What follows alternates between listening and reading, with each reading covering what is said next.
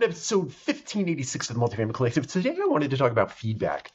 There are uh, there have been several different occasions where I've stood before an audience and I've given a speech, or I've been in a meeting and I've facilitated the action during the day. And at the end, I have a handful of people that I ask uh, feedback.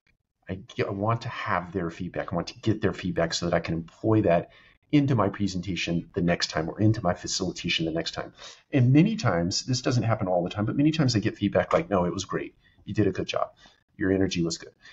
Uh, and that that type of feedback is you, you, either get a fan or you get a mm, you know it was good you don't get the real feedback that you're after and so i would encourage each one of you i heard this this morning so i wanted to share it on into into our audience into our community and that is ask for a piece of advice that could make the presentation better ask for a piece of advice that can make the next facilitation better whatever it is you're seeking feedback for ask for a piece of advice that you can then take and employ into a future state instead of saying, uh, give me some feedback or can I ask for your feedback? It doesn't, people don't really take that as an actionable thing. They take it as a, hey, I want to give you some kudos, right? I want to just be on the back. I want to clap for you, do those sorts of things for you. So the more, the more feedback that you can get through the question of, can you give me a piece of advice to make this better?